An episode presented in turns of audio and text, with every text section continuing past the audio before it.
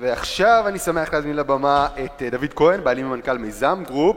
נשוחח על הדרכים לשפר את חוויית הרכישה של הלקוח, על איך למקסם את הרווחים מהאתר. אנחנו הולכים לשוחח בעצם על הדרך שלנו להפוך חוויה של רכישה לחוויה מנצחת, כזאת שנזכור, כזאת שנספר עליה, כי היום אנחנו יודעים שאנחנו, ודיברנו על זה קודם כשדיברנו כאן עם נציגי איקאה וגם עם קרסו מוטורס, גם ברכישות הכי גדולות אנחנו רוצים לעשות את זה כמה שיותר מהר.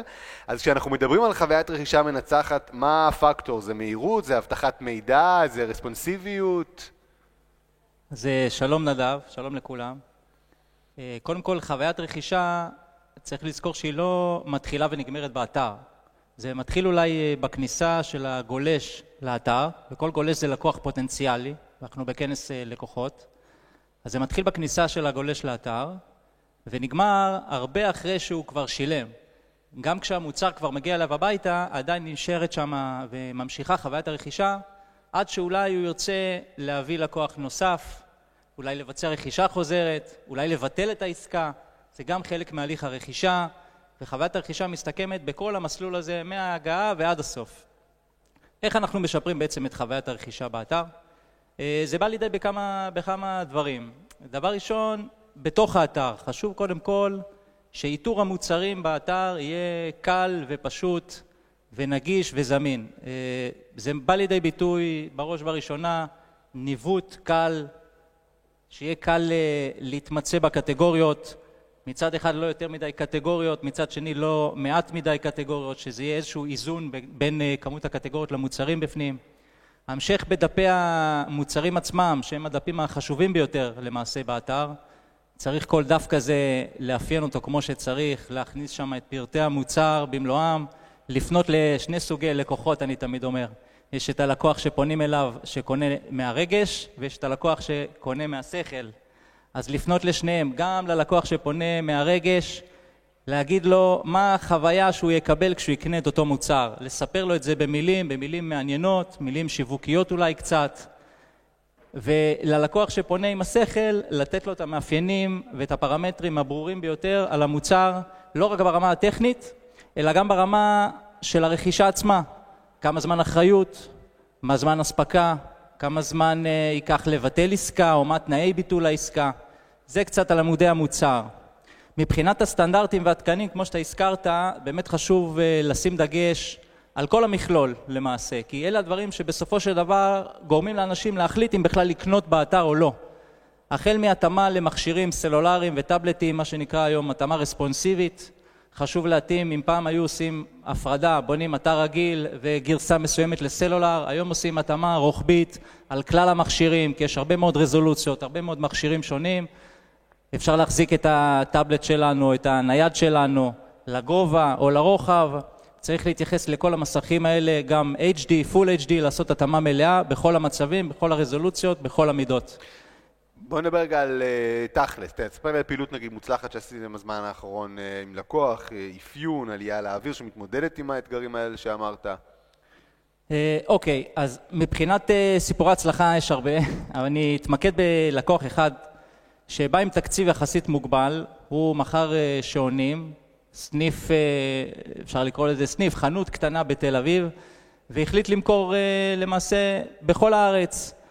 עשינו לו חנות וירטואליות, חנות וירטואלית, כאשר בתקציב יחסית נמוך הצלחנו להביא לו מחירות ממש ממטולה ועד אילת, 24/7, ותוך כדי עבודה עם האתר, לאט לאט הוא הוסיף שדרוגים, הוסיף הרחבות, גם בתוך האתר, אם זה כל מיני מערכות נוספות, וגם בעיקר מחוץ לאתר, כל הפעילות הנוספת השיווקית.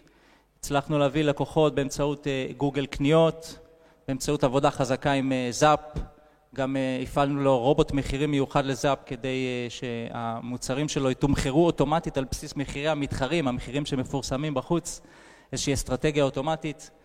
בנוסף עשינו לו פעילויות של remarketing, שזה מודעות שרודפות אחרי הגולשים, אבל לא סתם remarketing, גם remarketing ביוטיוב, גם מה שנקרא RLSA, מי שמכיר, כל מיני פעילויות נוספות, במטרה לפנות לקהל פוטנציאלי שלו, similar audiences, מה שנקרא.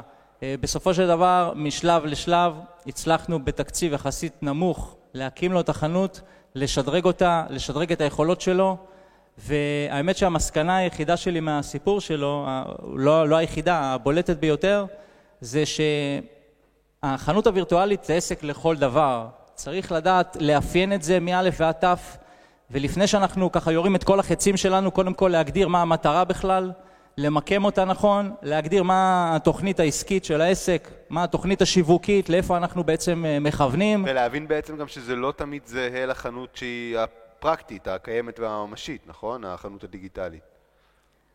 מבחינת אה, ההתאמה בין החנות הפיזית לחנות הווירטואלית, אז הקהלים הם אותם סוג של קהלים, רק שקל יותר להגיע לחנות הווירטואלית כי זה הרבה יותר נגיש, זה זמין 24/7, זה אה, פילוח מקצה אחד לקצה השני של הארץ, אה, לא צריך להניע את האוטו, לחפש חניה, לבוא פיזית עד החנות, אפשר לעשות את הכל ממש באינטרנט.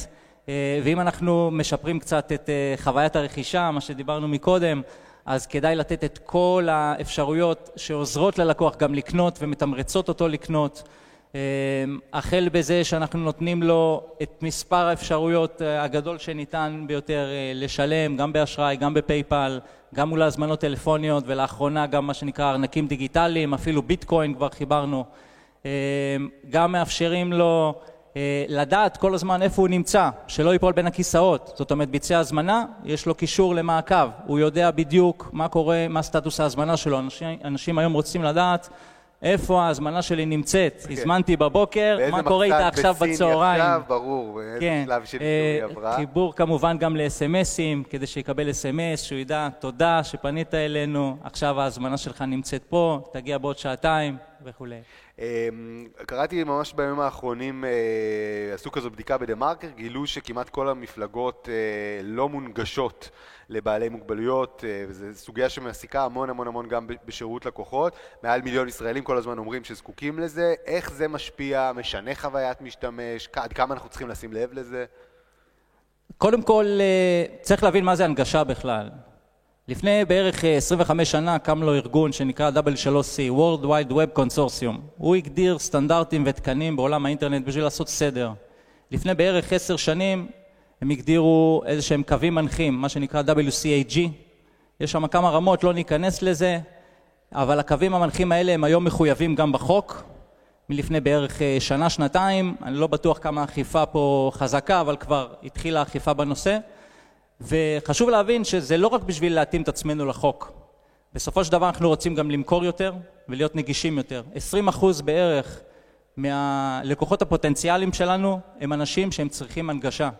זה אנשים שיש להם או עיוורון מלא או עיוורון חלקי, כבדי ראייה, בעלי עיוורון צבעים, בעלי בעיות מוטוריות שלא יכולים לעבוד עם העכבר או עם המקלדת, בעלי בעיות שמיעה, יש אנשים עם בעלי תפיסה חזותית לקויה, דוברי שפות זרות, כאלה שקשה להם לתקשר ולהבין את האתר שלנו, ולכן אנחנו חייבים לעשות להם התאמה, זה גם טוב להם וגם טוב לנו בתור בעלי עסקים. ההתאמה הזו באה לידי ביטוי בכל מיני דברים, התאמה של הטפסים בתוך האתר, התאמה של התפריטים, התאמה של הצבעים, התאמה של הסרטונים אפילו, שיהיה כיתוב, ובסופו של דבר ההתאמה הזאת זה מה שהופך את האתר שלנו לכזה שהוא מובן יותר, לאותם אה, אה, בעלי מוגבלויות. יש היום דפדפנים מיוחדים שגם יודעים להקריא את הכיתוב, ואם עשינו את ההתאמה הזאת מובנית, ולא רק הוספנו איזשהו סרגל נגישות, שזה גם מומלץ להוסיף, ובכל האתרים שלי יש סרגלי נגישות, אבל זה לא התאמה מלאה, לשים לב לזה. אה, אם עושים את ההתאמה הנכונה, הגדלנו את הסיכוי שהלקוח שלנו יצא מרוצה, ויצא גם עם רכישה. בתוך האתר. להיפרד מהדוגמה של מישהו שהוא כבד שמיעה וכתוב חווית בעיה באתר, טלפן אלינו. אמ, בסופו של דבר, רוב האנשים שיושבים פה רוצים למקסם רווחים. אה, תן דוגמה נגיד לשלוש דרכים שבאמצעותם באי-קומרס אפשר להגדיל את הרווח שלנו. אוקיי, okay, יש, יש הרבה מאוד דוגמאות. אני אפילו אחלק את זה לכל מיני קטגוריות של איך להגדיל רווחים. אז צריך להבין שברגע שמישהו נכנס לאתר שלנו והוא רוצה לקנות, אז uh, אנחנו רוצים למקסם את, הרו, את הרווח הזה ממנו. איך אנחנו עושים את זה? Uh, קודם כל בצורה כמובן הוגנת וישרה ובצורה שגם תועיל עבורו, ולא רק, uh, רק לנו. אז פרמטר ראשון זה הגדלת סל הרכישה של הגולש. הוא כבר בא לקנות? בואו נוציא אותו עם עוד מוצרים. מוצרים שכמובן רלוונטיים אליו. איך נעשה את זה? הוא נכנס לעמוד המוצר, נציע לו מוצרים משלימים, מוצרים נלווים, הוספה לסט. מי שקנה את המוצר הזה קנה גם ככה וככה, שזה חוכמת ההמונים שכזו, על סמך ההיסטוריה. אה, הוא בא לקנות חולצה, נציע לו גם עניבה, גם אה, איזשהו אה, ז'קט תואם, ואפילו נציע לו חולצה נוספת בחצי מחיר. אלה פרמטרים שגורמים לאנשים להגדיל את סל הרכישה הממוצע של הגולש. זה מבחינתי קטגוריה אחת. קטגוריה שנייה זה להפוך לקוח מזדמן ללקוח חוזר. איך אנחנו הופכים לקוח ללקוח חוזר? קודם כל חייבים שחוויית הרכישה תהיה מושלמת באתר, לא פחות מזה. אבל זה לא מספיק כדי שהוא יחזור, אנחנו צריכים לתמרץ אותו גם, לגרום לו לרצות לחזור. ואת התמריצים האלה אנחנו נעשה בכל מיני צורות. ניתן לו ברכישה הראשונה לצבור נקודות שישמשו אותו בכסף לחזור לפעם הבאה. ניתן לו קופון לרכישה נוספת. נזמין אותו, יש לנו עכשיו מבצע מיוחד רק ללקוחות חוזרים. נגיד לו שאם הוא יביא לקוח נוסף, אז הוא יקבל הנחה על הלקוח שהוא הביא. אלה כל מיני פרמטרים שגורמים לאנשים לחזור ולרצות לקנות אצלנו. עוד דבר אחרון, ככה אני רואה קצת את הזמן פה, אז על קצה המזלג יש אה, מונח שנקרא פרסונליזציה. זה דבר שהוא מאוד מאוד אה, חזק היום וכדאי גם להסתכל עליו. כשאנחנו רוצים אה, למכור ללקוח, היום לקוחות לא רק מחפשים את האתר הכי נוח והכי מהיר והכי טוב והכי יפה, הם מחפשים גם את האתר שהכי מותאם אליהם.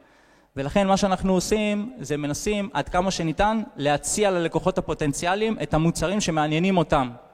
איך אנחנו יכולים לעשות את זה? קודם כל אם הוא כבר קנה באתר, או אפילו נכנס ונרשם ולא קנה, אנחנו יודעים במה הוא התעניין. גם אם הוא עכשיו חדש באתר והוא נכנס בפעם הראשונה, אנחנו יודעים באיזה מוצרים הוא כבר דפדף.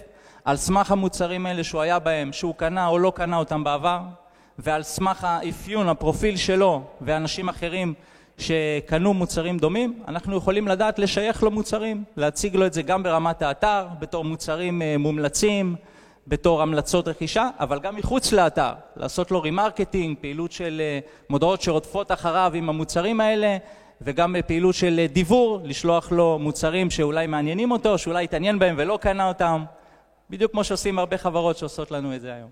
אה, במילה לסיכום, אנחנו מדברים על חוויית לקוח ועל מקסום רווחים, זה לא תמיד ביחד. אה, איזה טיפ חשוב אתה יכול לתת לנו לגבי שניהם? טיפ לסיכום? כן, אז הטיפ הכי חשוב זה משהו שקצת הזכרתי אותו ככה על קצה המזלג מקודם. חשוב להבין שחנות וירטואלית זה עסק לכל דבר. אה, זה לא מתחיל ולא מסתכם בזה שיש אתר. והוא יכול להיות יפה והוא יכול להיות טוב, אבל צריך לבנות תוכנית מסודרת מאחוריו. צריך להבין שאת הלקוחות שלנו אנחנו צריכים לדעת להגדיר ולאפיין, להכין תוכנית שיווקית, קודם כל לפלח את קהל היעד, להגדיר מטרות ויעדים, להגדיר מה שנקרא USP, Unique Selling Proposition, את הבידול שלנו, את ההצעת רכישה, הצעת מכירה ייחודית שאנחנו נותנים, להגדיר את כל המאפיינים האלה ורק ברגע שהגדרנו את התוכנית השיווקית להגדיר גם את התמהיל השיווקי, איך לפרסם אותו, אם זה גוגל קניות, אם זה בזאפ או אם זה בקשבק, אם זה בגוגל ממומן, אורגני, רשתות חברתיות, וגם לאפיין בתוך האתר איזה פיצ'רים הוא צריך, איזה יכולות הוא צריך, וכמכלול בכלל לאפיין גם את כל העסק, מדיניות החזרת מוצרים, מדיניות המשלוחים, עם מי הספקים שאנחנו עובדים איתם, כל הנקודות האלה זה נקודות שצריך לקחת בחשבון בתכנון התוכנית השיווקית והעסקית שלנו, אה, וזה הטיפ הכי טוב שאני יכול לתת. דוד כהן, מיזם גרופ, הרבה תודה על השיחה הזאת, תודה, תודה רבה. תודה לכם, תודה לך.